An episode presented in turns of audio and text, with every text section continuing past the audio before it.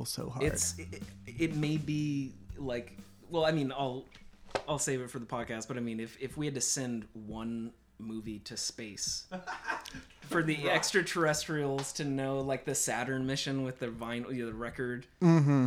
it would be bad boys but um representing but, like, this is what they thought humor was uh, you know, maybe aliens would find it funny. dude the rock that could unite play that at the un that could unite every country to be on the same page Ooh. flubber balls exactly. Are we recording? i'm sorry All right. Whenever you're ready, don't Yeah. don't w- Welcome to uh, Vulgar Auteurs, the podcast where we discuss uh, underrated or potentially correctly rated uh, genre filmmakers. Uh, we're starting out our podcast discussing the films of Michael Bay and the concept of Bayhem. This week's episode is on The Rock, which is almost certainly his best movie. So it's all downhill from here. I'm Paco McCullough. i'm jason haskins And we're babies it's michael b-a-e yeah yes. Yes. Michael B I E H N. ah that would be a twist Is oh that- my gosh yeah Producer Evan, can you uh, look up, see who's right? Wait. For what? Michael Oh, Biehn. it's- Yeah. How it's spelled? Would we are be- beaniacs. Yep. we wear beanies on our sleeves. I want to say that you're correct. B I E H N Yep. E. Yep. B I E H N. Going Oh, back sweet. to what I was saying in the last episode about Will Smith never being in a good movie, despite being incredibly likable, uh, I think Biehn is the exact inverse. Has he been in a bad movie Well, despite being incredibly forgettable? he he's been in bad movies, but he's the elevator of it. You know, like he elevates every movie. He kind of has the Bruce Campbell effect in that regard. Um, you know, Philip Seymour Hoffman, like even bad movies that some of these great character actors like Michael Biehn are in, mm-hmm. totally makes it worthwhile because he and he shows up. He's kind of like he's kind of like a batch of cookies that are sugar cookies and one has a lucky little you know reese's peanut butter cup in it and he's he's the reese's peanut butter cup of I mean, cookies but he's just like all of the 80s and 90s like he never has a miss that i can name we're talking the first great cameron movies. Terminator aliens the abyss. We're talking is it tombstone? Is that the one he's in? Is he in Tombstone? he's in one of those know. great fucking westerns. Uh, unforgiven. I don't know. That's no it's he- not yeah, yeah, unforgiven. yeah, you're right. they made two movies about doc holliday at the same time. Yeah. And he's in the one good was one. ba- yeah one was bad. Yeah. Uh, but yeah, and then the fucking Rock, which again is the movie we're discussing this week. I also want to say, like, with the hindsight of 20 years, I think casting Sean Connery in this role is one of the smartest things they've done. Uh, this was the era when Connery was actually working a lot, but a lot of the movies are forgotten. Uh, he was actually the first choice to be uh, Anthony Hopkins in Silence of the Lambs. Uh, interesting he was the Demme wanted Connery for the Hannibal Lecter role, but he turned it down, uh, which is fucking bonkers. But again, he doesn't have a lot of range. We're talking the Russian sub captain with a Scottish accent. yeah Whereas this is the perfect fucking movie looking back on because a lot of the films he was in have been forgotten. Mm-hmm. This, some rightly so though Oh, Like- yeah, no, like what first definitely. night or something but yeah the 90s were not a great time for him. Yeah. But this, with those movies forgotten, doesn't feel like Connery overload. This feels like an off brand, unauthorized James Bond movie. oh t- James totally. Bond got fucking kidnapped by the American government for 30 years, and now he's out to get what he wants. totally and and he has this really sweet Robert De Niro Cape Fear vibe uh, when he has the long hair, and the only negative I can think of is his haircut because like he looked awesome in his long hair. Like that would be a sweet James Bond movie of like, oh, James Bond, like that's why you know they found Roger Moore and all these others because the original 00 was in Alcatraz. You know that would be pretty rad. Yeah. I just really think not only is it great characterization, like every step of the way with this character, we see he's kind of bloodthirsty, but he feels like he's been wronged and he has. But he's incredibly intelligent. He's so crafty. Like, think of the first couple scenes we see of him. He uses a quarter to cut open the glass. which was awesome. Like he slammed his chair down to make it like uh, flattened a little bit. Like Yeah. he he he really and it's not like that was a proper escape attempt. He just wanted to break through that glass and make a point. And Yeah. and like he he's just so electric in this performance too, and in a way that he thinks ahead of all of the characters. He's this weird omniscient uh, character where he doesn't like his arc is different because he really is control the whole time. Like he really is not um mitigated to like even like an old man. I think people like characters in the movie will write him off as being older than he is when he's like he punches Nicolas Cage at a certain point and Cage flips over a table in a kitchen. So he like he really sells it and, and that's what makes him just so amazing to see in this movie especially. I think all three of the leads in the movie are great. Uh, Harris, really, we should shout out because compared to the villain in Bad Boys, who was dealing with a nothing role, Yeah. uh, Harris is a villain you can understand from the start, which is crucial. Like, one of the tenets of storytelling is you have to be able to identify with your villain in order to have your audience sort of kind of feel some sympathy. I think sympathy for a villain is incredibly important for adding nuance to a story as well as giving an actor something they can actually bite their teeth into. Like every character needs to be able to find why they're doing what they're doing. And when you give someone shades of gray like uh, Harris has, we should say, in case you haven't watched it, uh, Harris is a commander who basically goes rogue, steals a bunch of VX nerve gas to hold the U.S. government hostage so that the families of men he's commanded who have died uh, can receive more payments than they get.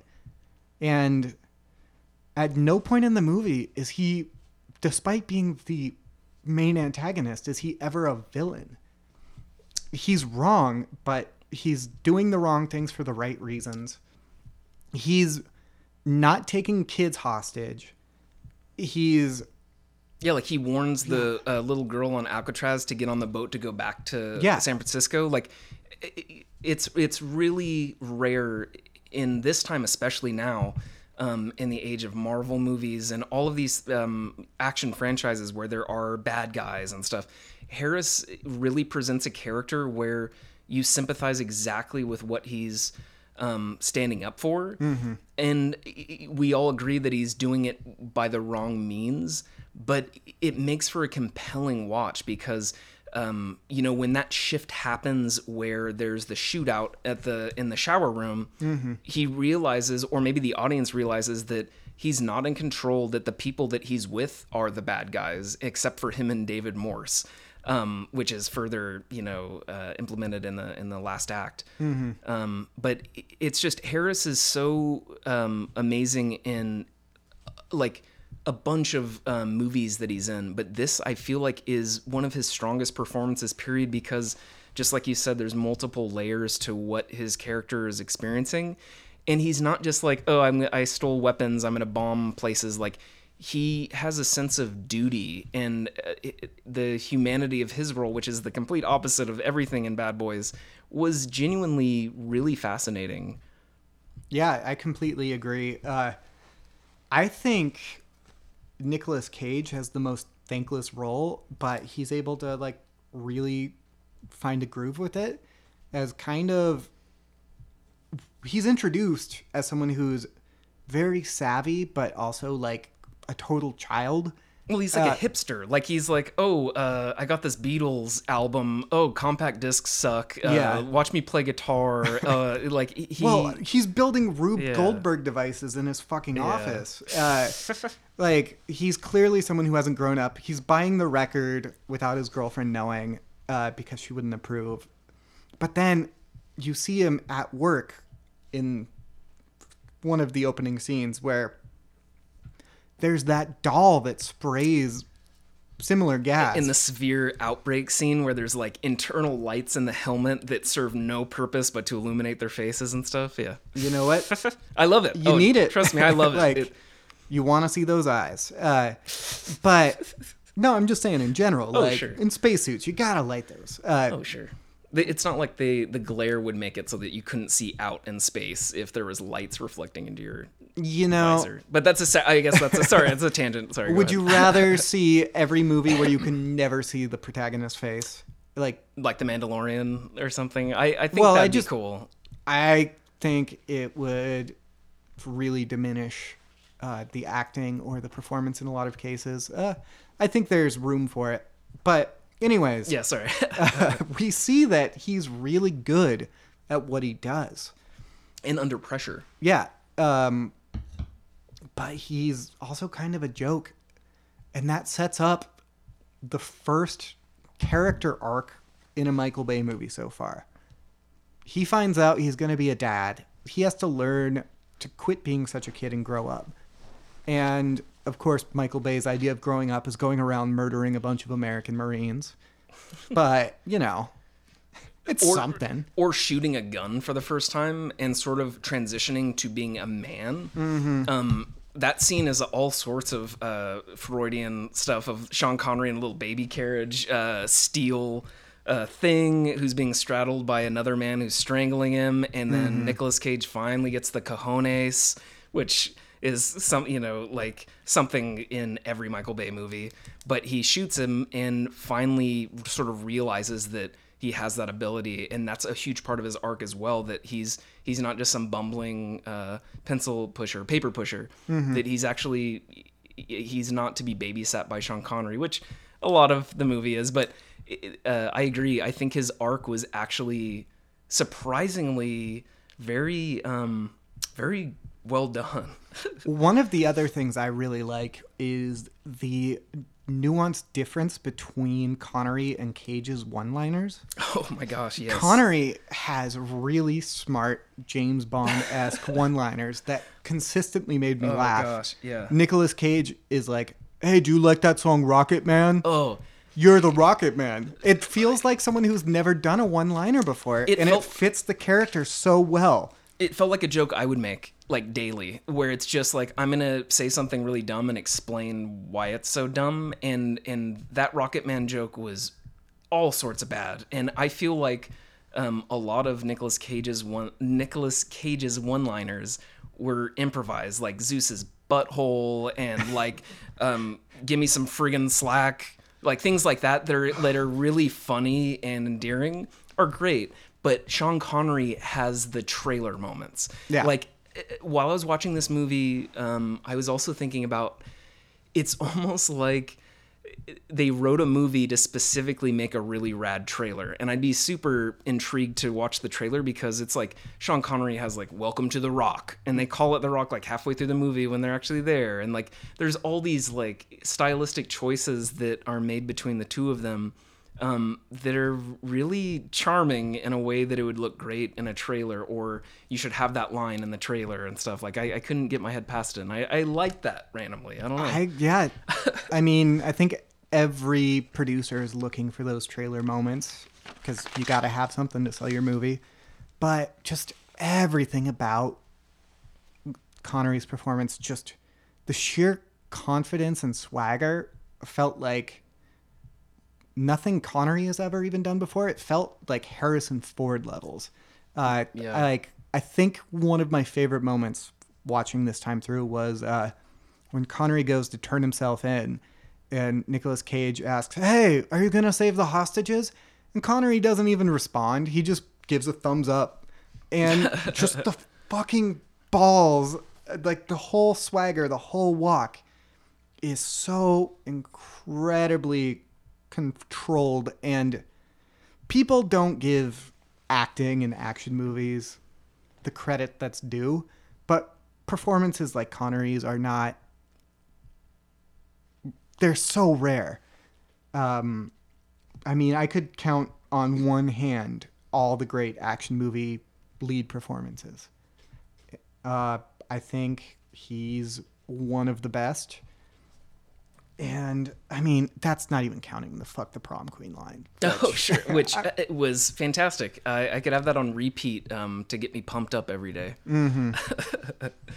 um, I also like he brought a strange like sensitivity where I was able to ex- like he I feel like there's a certain point where there's a gray area about who is the main character because you're rooting for Nicolas Cage and everything to work out and that he actually you know serves a purpose and saves everyone from this nuclear you know catastrophe or this uh, gas uh, you know um, hitting San Francisco. But then you have this this person you know Sean Connery is playing a character who was completely shafted by the American government.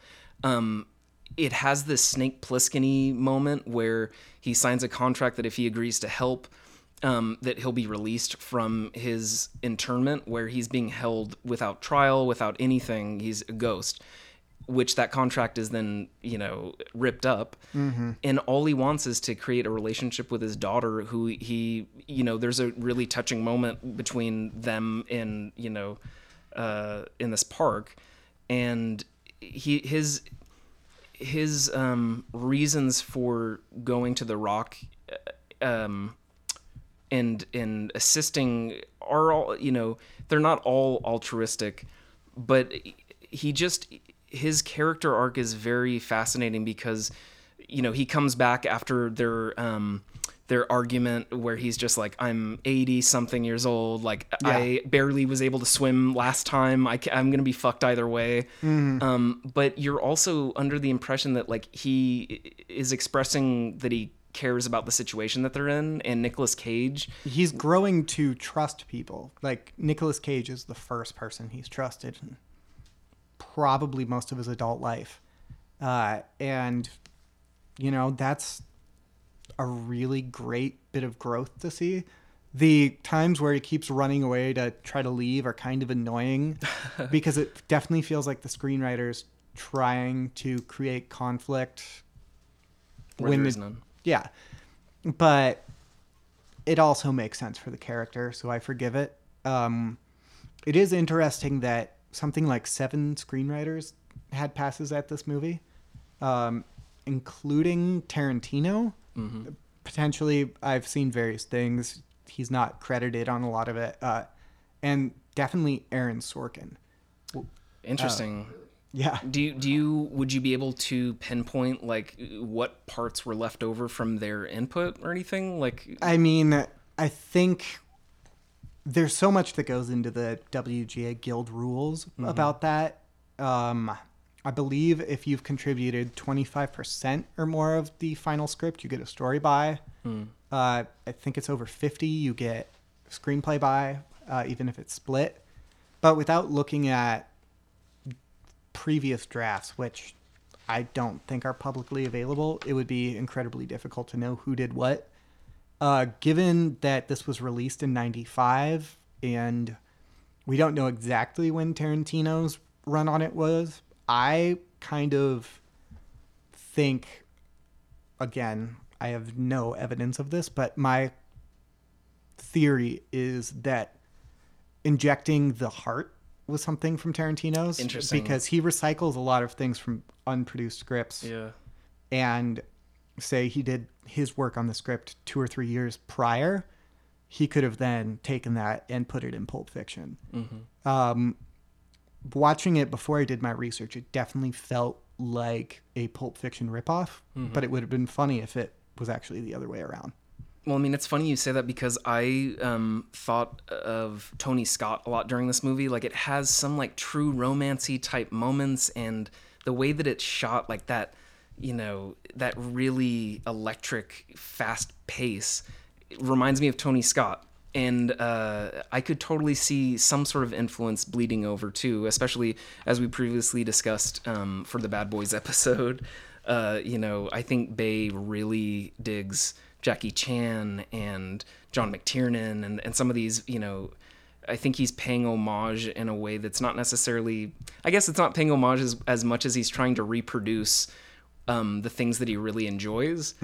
Um, not half as well, but he actually does a pretty good job in this movie of of creating for one you have a real life location like they're shooting on location other than the ridiculous like mine uh, cart sequences and Yeah. like the underground furnace thing and all that stuff like the value of shooting in san francisco in on alcatraz a popular tourist destination um, you know the premise that the hostages are locked in cells in alcatraz and are being held hostage um, it, it really develops an awesome scenario for our two leads to be in Definitely does. Um, I just also feel like this is where he's coming into his own in terms of his cinematography. Going back to what we discussed in the previous one, this is the music video of action movies. oh Like, sure every shot is i would argue perfectly placed like it is gorgeous there are times frequently when you have no idea who is where or what's going on um but every single shot of harris's face cage running and jumping you know bullets flying green little balls like flubber balls yeah, Yeah. it's all gorgeous. Um, and of course, one of the uh, most iconic shots of the '90s, I would argue, is Cage with the two flares Oh, at the totally. end. Uh, that's the platoon moment too and in Yeah. fact i would argue that the bathroom scene when all of the good soldiers i'm doing air quotes and the bad soldiers are, are shooting each other it has that grandiose vibe with the swelling score that which by the way is a little bit relentless because it's it's classic because it's like four notes or something that are just repeated and it's super patriotic and uplifting but um, there's some platoon moments that felt super Oliver Stoney to me in this movie, and that that scene in particular is like the Shawshank Redemption-y scene of Yeah. you know um, him in the rain escaping. Like it, it really is a sense of relief. Like the climax is like a really powerful, cool one that you like leave the movie feeling pumped. It's funny that you bring up Platoon because I feel like, on based on the Bay movies I've seen so far and my overall impression of Bay, he's a very kind of gung ho armed services director. Uh, whereas I feel like this movie is incredibly cynical about the American military. Uh, the Pentagon and the FBI fuck over a man who's unjustly imprisoned. He's the hero of our story. They fuck over the families of dead soldiers, hence Harris's whole deal. And then the soldiers themselves are either arguably traitors or f- relatively incompetent. I'm thinking of the fighter pilot who drops napalm after they call Oh off the gosh, attack. yeah, yeah. Um, it doesn't showcase the armed services in a particularly good light. Uh, even the FBI, Yeah. other than Nick Cage, everyone's kind of they're all assholes. Yeah. You know, I, I would even argue on both sides. Like the FBI agents are kind of dicks, and the mercenary people that Harris's character is working with are dicks. That you're just sort of like the old crossing of the guard, as Harris represents this classic military mentality of, of really having decency or, tr- or at least ethics in what he considers to be an ethical, reasonable response to you know i mean his motivation is very interesting compared to like other movies that have tried to lampoon this yeah. but then you also have random other things like um, one of the car chase sequences uh, there's um, what a hummer that destroy that plows right through a flower vehicle like a hippie Yeah. vehicle uh, you, you have the cutting of you know sean connery's hair there's a lot of like pro military stuff like the the opening of the movie is has that you know the American flag takes center stage. The fighter pilots that are going to Alcatraz. There's a huge uh, like humongous flag that is uh, in the background during the Top Gun portions of you know discussing the mission. Like it, it's very much pro-American um, and pro-military in terms of like this masculinity or like the good guys. And I feel like I agree that it's very cynical here, and it's actually pretty. Um, it's not a. It's understated. Can um, when you think of it in context with how Bay will go from here. Um, but it, it he really sort of starts this trajectory of pro-military um, characters, you know, from Armageddon to well, maybe not Armageddon, but like Pearl Harbor and the Transformers movies. Like the military has That's some true, and that's also he's working with Jerry Bruckheimer, who's been doing this shit since Top Gun at least. Uh, which going back to what you were saying about it feeling like a Tony Scott film, I think is really interesting because Jerry Bruckheimer in particular, I would argue maybe more of an auteur than Michael Bay. Uh, we get so hung up on the auteur, auteur theory of directors, but there are so many producers that are auteurs throughout the run of filmmaking. I Lloyd mean, Kaufman. Hmm? Lloyd Kaufman. and, Yeah. Like, yeah. yeah, I mean, you don't get the Toxic Avenger Oh, sure. without Lloyd Kaufman. yeah. uh, But uh, I, I agree. but I mean, go back to the classic Hollywood days. There's people setting the house style, and that more or less goes away with new Hollywood. But Bruckheimer brings it back in a way that I think is being replicated by Kevin Feige now. Uh, it's different. They have their own styles, but I would argue each is an auteur in their own kind of profit-driven way. Um, you know, producers got to make money. Uh, but you think about all the images from Bruckheimer films, they're so similar. You think about the pro military, pro kind of jingoist tint of just about every film he ever produces. Uh, I think he's a really fascinating character, and I think it's also really interesting that on the Criterion specials that I watched for The Rock, there's no interview with Michael Bay, but there is one with Jerry Bruckheimer. So Interesting. that lends some questions as to His involvement and, and I mean, in every film, there's so many people working, and everyone's putting in so much work. Like from the PAs to, you know, wardrobe grips, everyone's doing their damnedest to make a good movie. And auteur theory always kind of bothers me because it places all the genius on one person mm-hmm. when filmmaking is such a collaborative art. And in the end of the day, The Rock is and will always be Michael Bay's movie, but I do think that we should also give Bruckheimer a little credit for establishing the field for Bay to play in. and like I would even I I think that's totally accurate, and I, I think even moving past that, I th- this movie um it, started a new movement in Hollywood of like action movies were different after this. Like you had faster cuts, you had a lot of like shaky cam, steady cam shots, you had like bigger locations where you weren't just restricted to a soundstage or, or other things like they were doing more uh, location scouting to like actually have the location dictate um, you know we, we always talk about um, how sometimes um, an, uh, a location can be one of the characters of the movie. And the rock is literally like alcatraz is one of the characters because there's a lot of complexities at place of like what it used to be what it is now.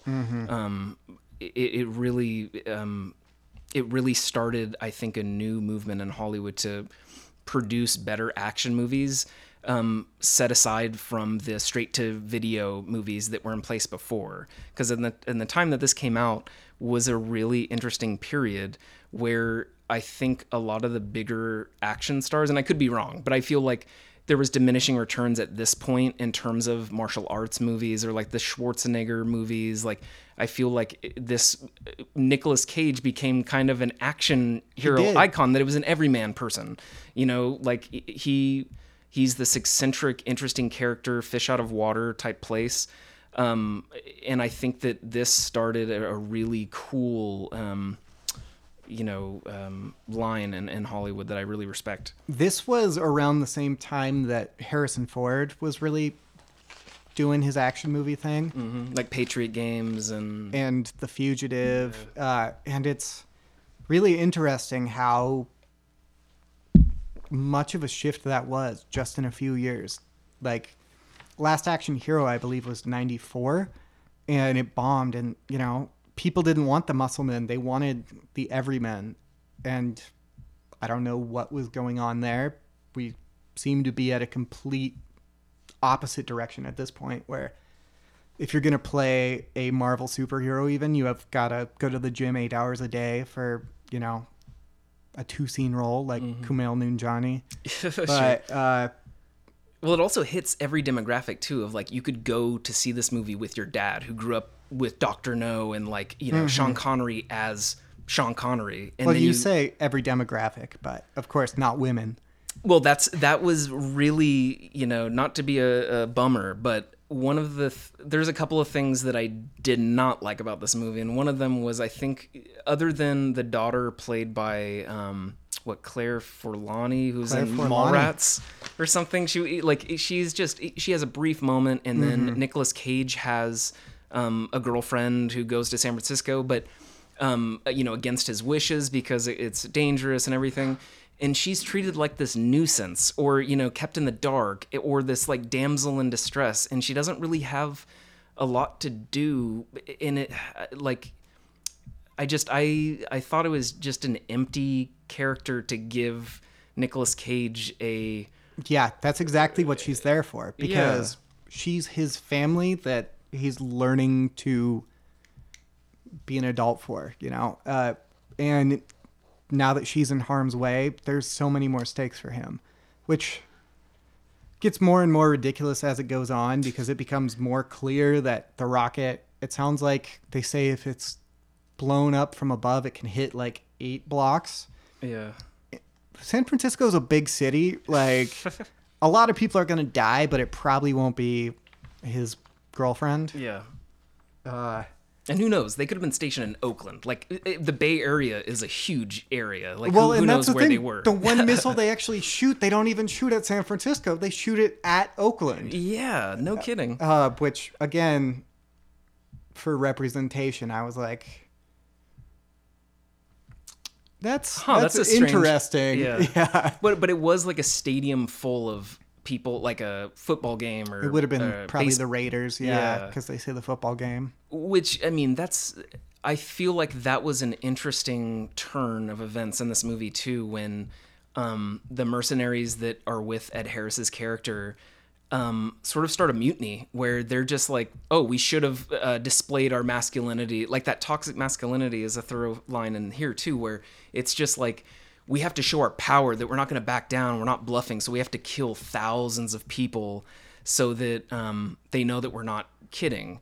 And I just I, I feel like that was such an interesting role when it turned into that um, situation where he was cornered by the people that he hired or, or that he worked with that he respected um, to do this special ops mission of uh, you know hostage taking and money when really that wasn't the motivation at the end of the day for Harris's character. Yeah, and he really seems to believe that all of his soldiers are in it for the same reason he is.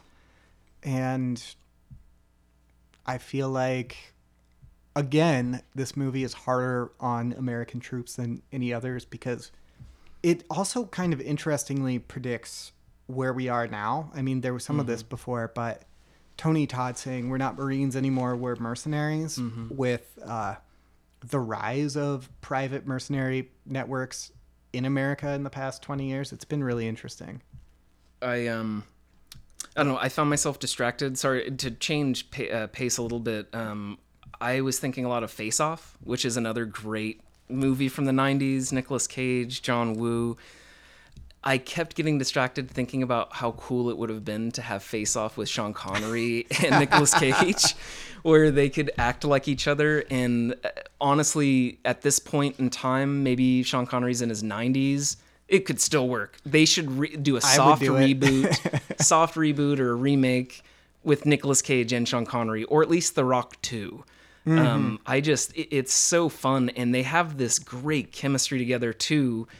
That just constantly changes, and it's kind of cute. You know, Sean Connery gives him a lot of shit, and at the end, you know, Nicolas Cage is kind of dishing it back in this really cheeky way that, you know, it this movie would have been a longer, tough movie if it was like Bad Boys, where you didn't like the lead characters, you didn't understand their motivations.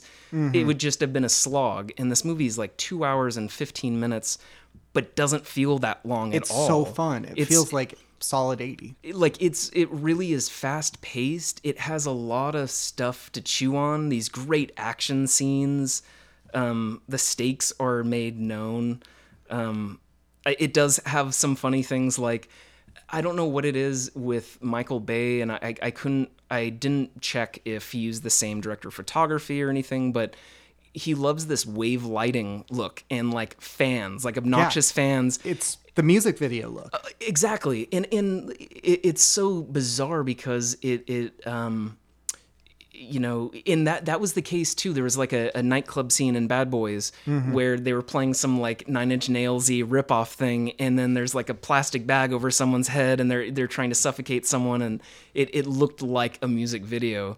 And here it's it's it's like they're trying to do some noir angle where they have these like fans and this this direct lighting and every the lighting actually I found to be obnoxious at certain points. You're so wrong. I I just thought a lot of times it seemed washed out and Every they, and- single shot was gorgeous. and that they reused sets. Like I'm pretty sure the bathroom pep talk scene um, between uh, what was it, Sean Connery and Nicolas Cage, and his office with those fans and lighting. That was the same set. I feel like they used the same sets quite a bit, which I, I found cheeky and fun. But um, the lighting and still like I'm having some problems with the abrupt zooms and you know I think it, it works for what it's not as obnoxious uh, as Bad Boys, but it still leads to some tricky editing, like when um, Harris is in that standoff with David Morse and the mercenaries. There's some quick cuts where I'm like, wait, so did Harris just pull his gun and point it that Yeah, way? Or, like, like- there's some weird abrupt cuts. That, I thought it was him, but I thought it also could have been like the guy under Tony Todd. It just was really unclear. Again, this is Bayhem. Like his Yeah. whole thing, and it only gets worse from here. Totally. Is he does not give a fuck about continuity editing when it comes to action scenes. Mm-hmm. He gives a fuck about creating interesting images that, when cut together, feel like action, even if there's no actual choreography, nothing actually happening. yeah. It's supposed to invoke that feeling.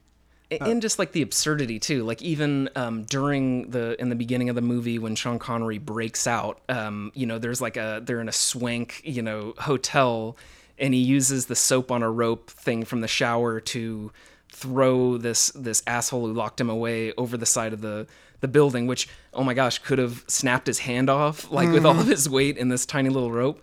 But it, it's like there's this is one of those rare movies too where like each of the action set pieces is remarkable like you remember Yeah. um like every scene every like every set uh, for the most part is um is so um iconic. I mean, the bathroom, the um, shower scene when the soldiers, you know, cut the motion sensor and there, there's that standoff there. You know, the rooftop, you know, flubber ball thing. It, like, there's so many iconic moments that felt well thought out, um, and like a singular focused direction. And and that's that's different than Bad Boys before this and the movies that would be made after this. Unfortunately. Yeah, we've got a long road ahead of us.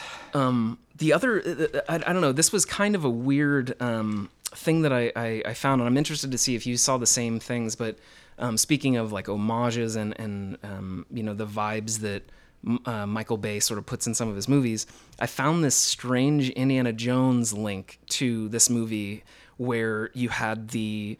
Um, you know, when Nicolas Cage finds the first blubber or flubber bomb ball string thing, Mm-hmm. it's shot in a way that reminded me of the artifact from Raiders in the beginning. Interesting. Where the lighting from the green uh, flubber balls, you know, hits his face, and the way that he looks at those balls I didn't. um, is really, you know, fascinating. I didn't see that, but the minecart Minecart? Definitely reminded me of that. Temple of Doom, the um the Last Crusade part where uh, Sean Connery, you know, who's afraid of rats, you know, wouldn't be caught dead in the catacombs, you know, where Indiana Jones is. There's a huge explosion where they have to dive underwater, and I, I just there's like these three moments in particular where I was like, gosh, this feels like Indiana Jonesy, and I like that because this this also isn't just like a military tough guy movie like it feels like an adventure movie like you know escape from new york in a, a way that it's almost it's not fantastical it's it, it is it it kind of is realistic but it, it feels like an adventure movie like it's really fun This going back to it not being like a tough guy movie. This and I would say the first three Transformers movies with Shia LaBeouf are the only ones where it's not meatheads. yeah like pain and gain and Yeah, uh, Nicolas Cage is a nerd. Uh, he's the only one who doesn't know what he's doing, and he has to like struggle his way through it, and it works because he doesn't know what he's doing. yeah he's a specialist. Like, like you, you care, and you know that he's the underdog every step of the fucking way.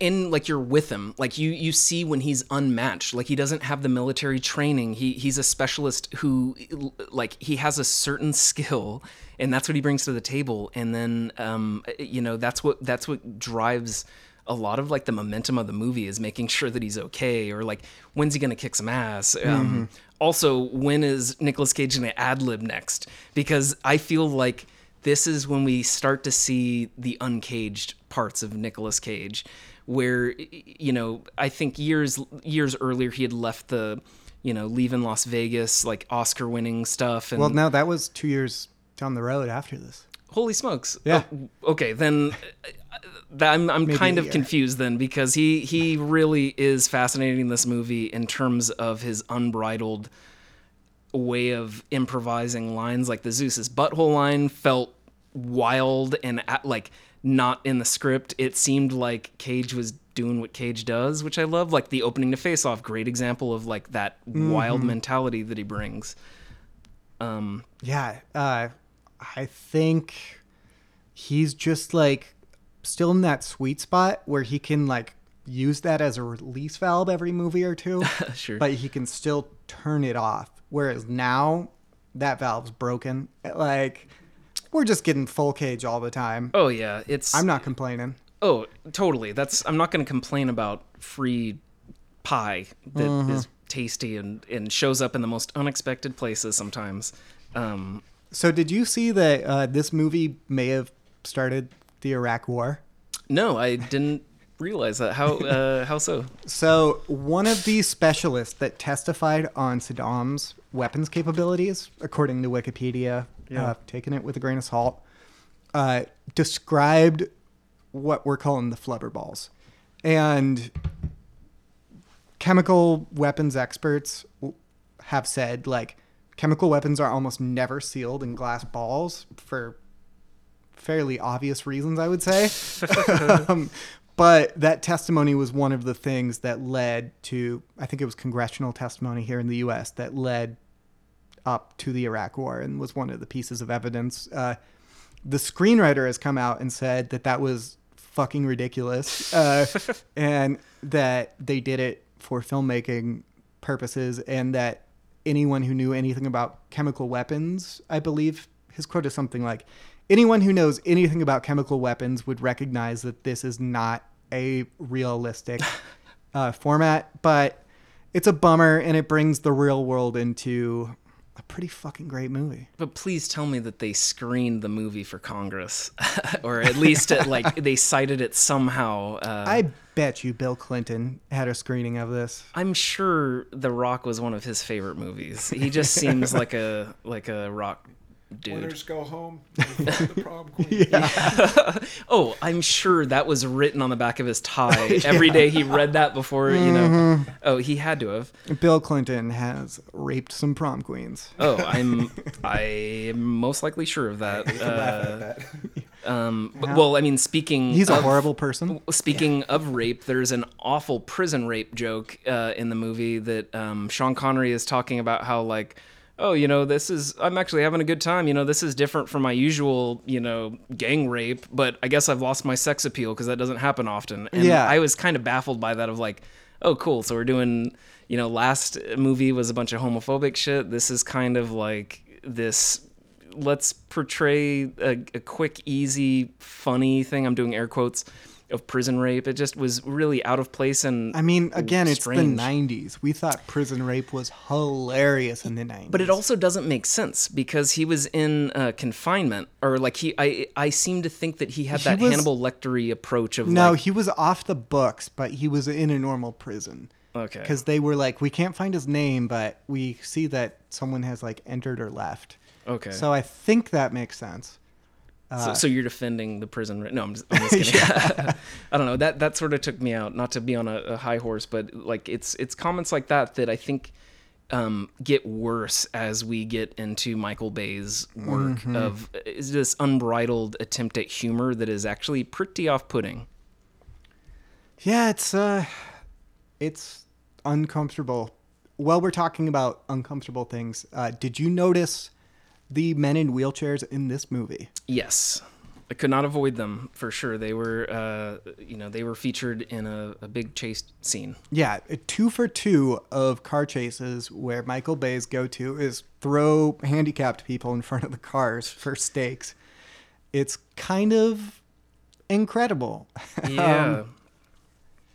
I, I agree. You know, it's it's funny. Um, speaking of representation, I I- don't I don't know if I tuned out or I just became distracted by the idea of a union of stunt men and or stunt people um, who are um, you know in wheelchairs. Were like, did they hire people who weren't um, you know in wheelchairs or paralyzed to be in this movie I um, mean- and act that way, or do you think there's a union of stunt people that um, represent folks that with those mobility There's requirements? definitely a union of stunt people. Uh, I would venture to guess that enough of them have been injured over a dangerous career that they may actually be able to assign stuntmen who are paralyzed to those roles. right I on. can't testify to that for sure, but Well, I mean that stunt work is incredibly dangerous. Absolutely, and and I think you know it would just be interesting to know that that equity is is made possible in Hollywood, especially this